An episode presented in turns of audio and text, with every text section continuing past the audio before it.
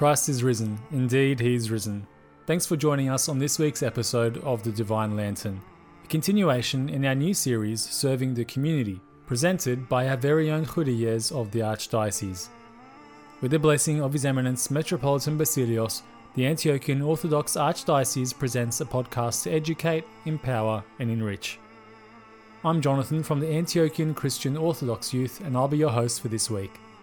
Today, we'll be joined by Khouriyeh Jamilla in part two of our series. We'll speak about ministry through almsgiving, before learning about monasteries in our Patriarchate, celebrating the feasts of saints, and answering one of your questions.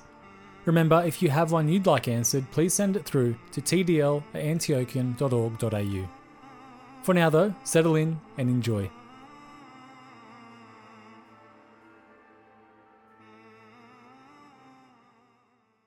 In the name of the Father, and of the Son, and of the Holy Spirit, one God. Amen.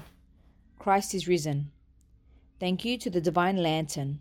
It is a great privilege to participate in this limited series on serving the community, alongside my sisters, the Khouriyehs of our Archdiocese.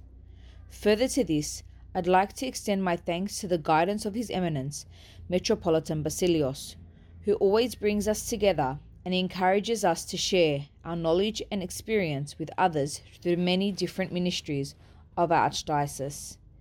It is a blessing that we, as the wives of the clergy of the Archdiocese, have each other for support and can collaborate together. My name is Khouriyeh Jamilla Zghaib, wife of Father Isaac Zghaib, from St. Mary's Mount Pritchard. Today, I will be speaking about almsgiving. Almsgiving. What is it exactly? There is a common misconception that almsgiving is only about donating money or giving food and clothes to the poor. But it is far more than that. Today I will discuss the different forms of almsgiving, why it's important, and how we, as Antiochian Orthodox Christians, can partake in almsgiving. The Orthodox Church views almsgiving as one of the three pillars of Orthodox spirituality, with prayer and fasting going hand in hand. It continues to be a crucial element of Orthodox spirituality. Metropolitan Ephraim of Tripoli, Al Qura in Lebanon, states that as the world that has become more and more secular and materialistic, almsgiving couldn't be more crucial with fasting and prayer. Almsgiving can be expressed in many ways and is more commonly known in the form of giving clothes and food to the homeless or needy and donating money to church or charities. However, this understanding of almsgiving is limited, and there are many other, less commonly known forms of almsgiving. These can vary and extend to giving one's time, talents, and treasure, and can be expressed in many forms. Giving time as alms refers to making time for others, lending a compassionate ear, and being in the present moment. For example, giving your time to listen to other people and their troubles. Other examples include offering your free time to help the church by organizing events, helping with Sunday school sessions, youth group activities, and or volunteering to help charities such as St. Raphael's mission, which I will expand on later. Examples of giving your time closer to home could involve helping your elderly neighbor by cutting their grass, changing a light bulb, cooking them a hot meal, even just checking in on them and having a conversation with them. Giving your time to help others in need is a form of almsgiving. Almsgiving of talents refers to offering the skills and attributes that you have been blessed with. These include, but are not limited to, chanting in the choir, helping with electrical work, painting and repairs of the church, as well as offering any teaching skills, media or IT skills, accounting, cooking, sewing, and floristry skills. The options are endless, and once shared, can be considered forms of almsgiving. A third form of almsgiving is giving your treasure, commonly known as donations of money, clothes, food, and various items for charity, to those who are in need. It is important to keep in mind that donations of clothes or food shouldn't be what's left over. According to St. Paisios, giving alms, therefore, must be a sacrificial act if it has any spiritual worth. One cannot give merely what is left over when all his own needs are satisfied. One must take from oneself and give to others. it is also essential to consider that when making donations of items, a high standard of quality is maintained to ensure those who are recipients of these donations are respected and treated with dignity. Overall, almsgiving can take many forms, and there are many ways in which we, as Orthodox Christians, can practice this crucial pillar of our faith. Another important point for consideration is that when one is giving their time, talent, and or treasure, the most crucial feature of partaking in this almsgiving is that it should be done discreetly and with a humble heart. Almsgiving is an important part of our spirituality, and if completed with humility, will reap much spiritual benefit. Matthew 6 1 4 Beware of practicing your piety before men, in order to be seen by them, for then you will have no reward from your Father who is in heaven. Thus, when you give alms, sound no trumpet before you, as the hypocrites do, that they may be praised by men. Truly, I say to you, they have their reward. But when you give alms, do not let your left hand know what your right hand is doing, so that your alms may be in secret, and your Father who sees in secret will reward you. Just recently, as an archdiocese, we collected goods for an earthquake appeal to help the people of Turkey and Syria who were affected by the devastating earthquakes in that region. This appeal involved a large shipping container being sent, with all parishes in New South Wales donating items to help. This mammoth operation could not have been done without the tremendous support of our churches and its parishioners. But when it came to what goods were being donated, standards needed to be set. It needed to be clarified that the almsgiving here didn't involve donating one's worn out used clothes, that were no longer wanted or needed, nor one's musty blankets that have sat neglected in cupboards for years. During this time, we needed to reflect do those in desperate need not deserve fresh clothes on their backs? Or brand new blankets that aren't unraveling at the seams? Instead of assuming what was needed, our Archdiocese reached out and asked what was needed. The specific items were requested baby formula, canned goods, and blankets. Seydina Basilios insisted that canned food items were to be far from their expiration date for many months to come, and blankets were brand new, further capturing the essence of almsgiving. One cannot give merrily what is left over when all his own needs are satisfied. One must take from oneself and give to others. The recipients of these donations were people like you and me. They had a house, a secure job, a family full of life and happiness, but lost all that in an instant. They were in need, and as a church, we needed to give more than what was spared. We needed to take from ourselves and give to others. As an archdiocese, we continue to do so by directing our time and energy to many worthy drives and appeals, such as the Pascha charity drives in Victoria at our brother and sister churches and St. Raphael's Easter hamper drive for the homeless. St. Gregory the theologian says, Give something, however small, to the one in need, for it is not small to the one who has nothing, neither is it small to God, if we have given what we could. Before I conclude, and as mentioned earlier, I would like to take some time to talk about St. Raphael's Antiochian Orthodox Christian Mission, also known as SRM.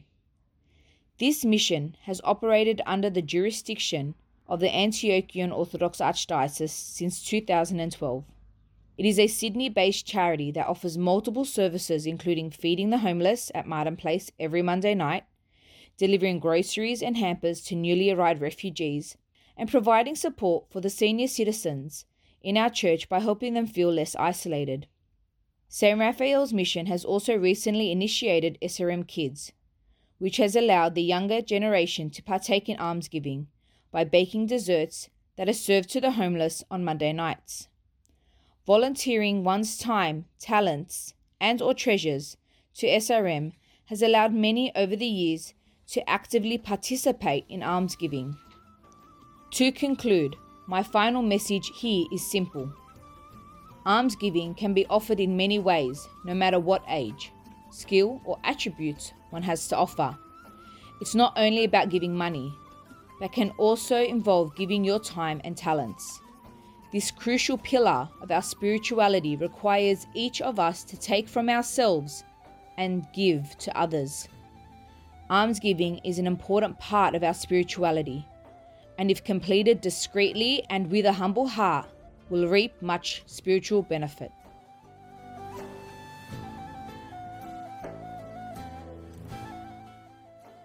Thank you, Khouriyeh, for that beautiful address.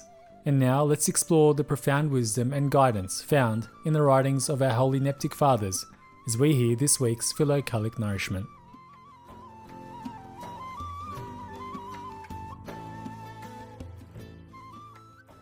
Combine prayer with inner watchfulness, for watchfulness purifies prayer, while prayer purifies watchfulness.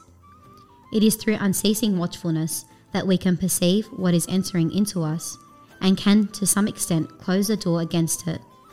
Calling upon our Lord Jesus Christ to repel our malevolent adversaries. Attentiveness obstructs the demons by rebutting them, and Jesus, when invoked, disperses them together with all their fantasies. St. Philotheos of Sinai.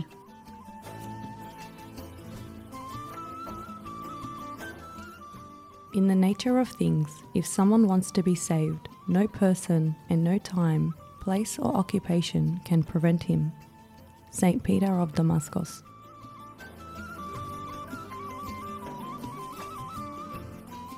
He who hates the passions gets rid of their causes, but he who is attracted by their causes is attacked by the passions even though he does not wish it.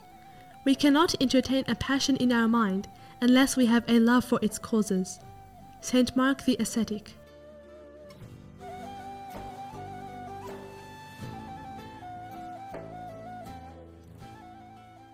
On May 21, in the Holy Orthodox Church, we commemorate Constantine, Prince of Murom, and his sons Michael and Theodore, the wonder workers, and the holy, glorious, God crowned, and great sovereigns Constantine and Helen, the equals to the apostles.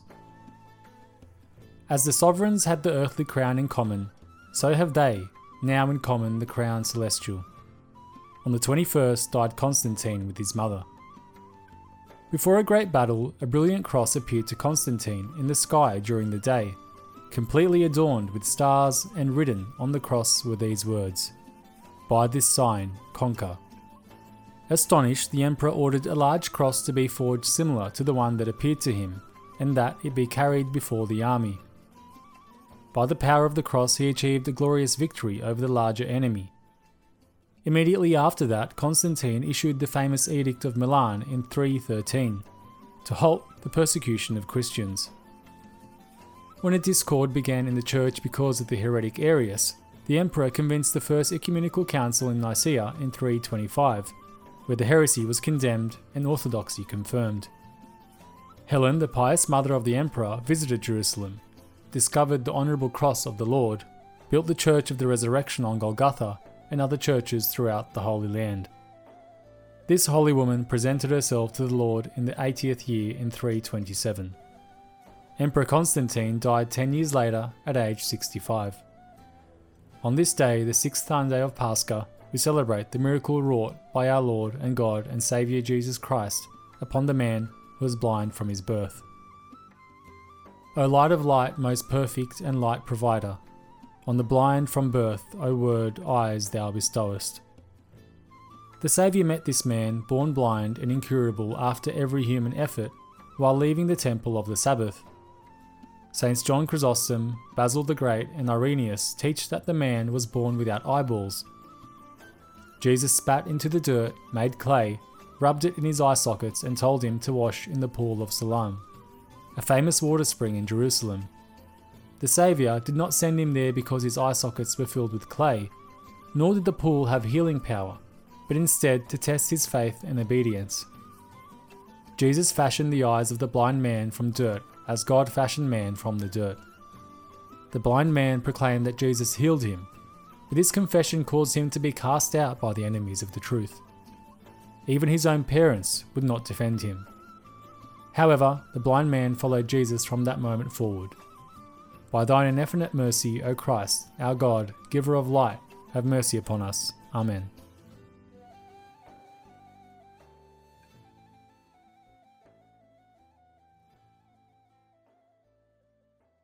How does the Orthodox Church view the sacrament of baptism?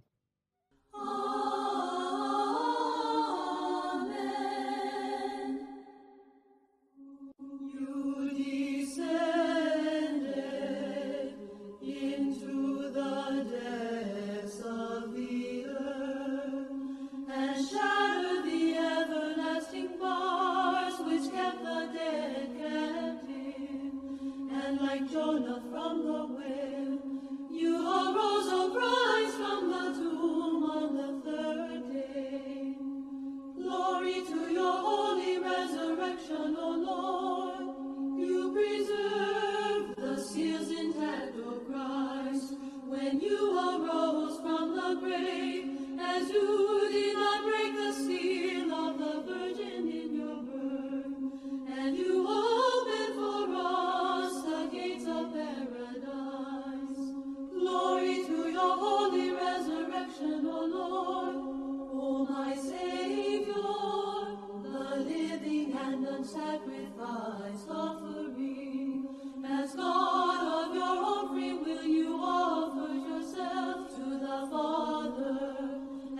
being resurrected from the grave, you resurrected the entire race of Adam. Christ is risen from the dead, by death he has trampled upon death, and to those in the tombs he is bestowing life. Jesus, having risen from the grave as he foretold, has bestowed to us eternal life.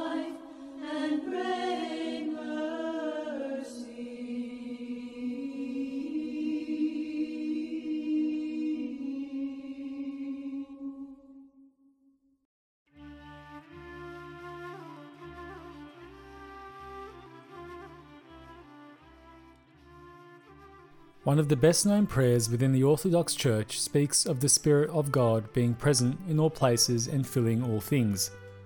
This is a deep and basic understanding of what Orthodoxy's view and understanding is of God and his relationship to the world. That is why we truly believe that God is near us, even though he cannot be seen. It's why the sacrament of baptism unites us into the Church, which is the body of Christ, and introduces us into the life of the Holy Trinity as it is necessary for our salvation. The water is a natural symbol of the cleansing and newness of life. Through the threefold immersion in the water of baptism in the name of the Holy Trinity, one dies to its old self and is born into a new life in Christ. The baptism recognizes Christ's death and victorious resurrection. As during the early church, Orthodoxy has always encouraged the baptism of infants as the Church believes that the sacrament is bearing witness to the action of God, who chooses a child to be an important member of his people. From the day of their baptism, children are expected to mature and grow up in the life of the Spirit through the Church and their family. Immediately following the baptism, the sacrament of chrismation, or confirmation, has started, leaving no delay until a later age. As chrismation is often referred to as one's personal Pentecost, it is the sacrament which reveals the Spirit in a special way. During the sacrament of chrismation, the priest anoints the various parts of the body of the newly baptized with the holy oil, saying the seal of the gifts of the Holy Spirit. The holy oil, which is blessed by the bishop, is a sign of consecration and strength. It emphasizes the truth that not only is each person a valuable member of the church, but also everyone is blessed by the Spirit with certain gifts and talents. The anointing also reminds us that our bodies are valuable and are involved in the process of salvation. The sacrament of initiation concludes the service with the distribution of the Holy Communion to the newly baptized. This practice reveals and symbolizes that Orthodoxy views children from a young age as important members of the Church, as there is never a time when the young are not part of God's people.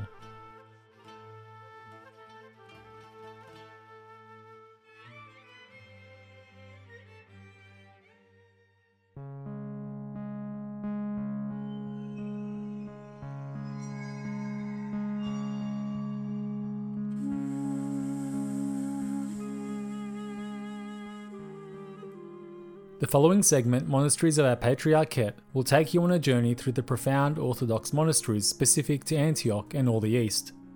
We hope you gain a greater insight and appreciation into the geography, history, contributions, miraculous recounts, and spiritual guidance these revered sites and the inhabitants provide. St. George Saydnaya, Antiochian Monasteries. Overlooking the renowned convent of the Theotokos in Saydnaya is the patriarchal monastery of St. George in the same town. Many monasteries and churches in the Middle East are dedicated to the great martyr, and this one is no exception. This monastery's current monastic order and rule was founded in 1995 and firmly established in 1999. Seven monks under the wing of a Father Superior lead a cyclical spiritual life beginning at 4 o'clock in the morning and holding communal prayers at 6. From 8 to 12, the monks undertake physical labour, tending to the monastery's needs including caring for its abundant vegetation from the many vines, figs, and cypress trees to its 200 olive trees. The monks partake of a common noontime meal and afterwards attend to spiritual study, rest, or more work. This is followed by the Vespers service and personal prayer, dinner, and a nourishing spiritual conversation with the Father Superior. The monks engage in spiritual reading as the last activity of the day. Each activity in the day is heralded by the striking of a mallet on a wooden plank, also known as a talanto and semantron. This is the daily spiritual life of the monks of St. George Saydnaya, committing each day to strengthening their love of their Lord. However, it is not only monks that partake of its monastic life, but pilgrims too. Spiritual retreats are held at the monastery in the summer, which last between three to seven days and attract various individuals, especially young people. A reception is also held once a month for those in neighbouring suburbs who are particularly close to the monastery. At present, the monks are seeking to expand the monastery's function to further serve the needs of the youth. This modern life of the monastery can trace its origins to St. George Saydnaya's revival in 1985, when it was refurbished and attached to the Monastery of Our Lady. However, the monastery's definite origin is largely unknown, which is the case of several Middle Eastern monasteries. It is traditionally believed to have been founded in the time of the early Christian ascetics, in the first few centuries after Christ. Evidence of this may arise from the ancient appearance of the monastery's lower walls. The St. George Monastery was first recorded by a Russian pilgrim called Barsky, who in 1727 stated that the church is very small. Despite its age, it is very solid, being built of stone. Only a single monk lives here as the caretaker of the church. This is not unusual that one monk alone should reside in the monastery at the time. Yet another traveller, this time from England, also remarked the presence of a single monk at St George's in 1737.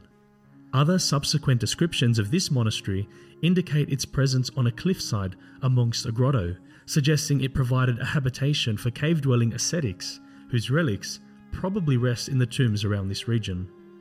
Under the Metropolitan Germanos Shehadeh, St. George's Monastery was restored in 1905, and an episcopal see was founded in 1912. He also planned to establish a museum to display icons dating back to the 17th and 18th centuries. The monastery was officially integrated to the See of Damascus in 1924, when the region of Saydnaya became a part of it following the conclusion of the See of Seleucia. The monastery faced decades of abandonment until its ultimate revival in 1985. The monastery precinct itself is comprised of many buildings, each built in different periods of history, and its interior structure is largely square shape. Only the lower walls of the church are made from the original ancient structure. Some large white cut blocks forming the church's walls seem to date from the Byzantine Empire, while the rest of the church can be dated to 1905, with the bell tower and red tiled dome being a very recent addition. When the Metropolitan's residence was being constructed in 1912, the workers discovered a grotto containing entrance steps, which was likely used as a dwelling for early Christian ascetics. It is currently a sanctuary dedicated to St. George and was recently furnished with a red tiled dome, an iconostasis, and a marble pavement. The oldest part of St. George Monastery resembles the customary traditional Saydnayan architecture and contains two floors and a gallery. The ground floor contains a hall, while nestled within the first floor are a kitchen, terrace, sitting room, and three cells. The first floor is reserved for female pilgrims. A library, cellar, and workshop lie atop the orchid field and are important to the monks' daily work life. Another building on the premises contains two floors. The upper floor has a large library, a conference room, an office, a refectory, and private apartment, while the lower floor has seven cells, bathrooms, a kitchen, a sewing workshop, a refectory, and a computer room. Computers may serve as important tools to prepare information for pilgrims, such as the monastery's website or online resources for laypersons' benefits. The monastery also has a small store where pilgrims may purchase devotional items such as prayer robes and icons. There are many other buildings on the monastery side, each serving its own purpose in providing a prayerful environment to monks and pilgrims alike. The church in the monastery's grounds is adorned with several icons.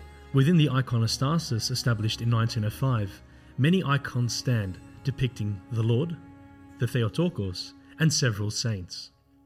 Most of these icons were painted or written in 1961, but the icons of the Transfiguration and Theophany of Christ date to 1707 by the same iconographer. On the south side of the church, to the right of the iconostasis, is an icon of the Annunciation dating to the 1700s, which is depicted against a background of Corinthian columns and red roof towers. A rather unusual style is depicted in that icon a motif of a tree rising in the middle and splitting the scene into two, ultimately representing the rod of the root of Jesse, a symbol of Christ's royal descent. Other saints depicted in the church include its patron, St. George, St. Nicholas, and St. Christopher. Overall, the monastery of St. George in Saydnaya is a spiritual refuge for monks and pilgrims and accompanies the acclaimed convent of Our Lady of Saydnaya as a bulwark of orthodoxy in Syria. Its rich, modern history places it as a centre of active spiritual life in the Middle East and a flower of spiritual nectar for those thirsty to seek divine consolation.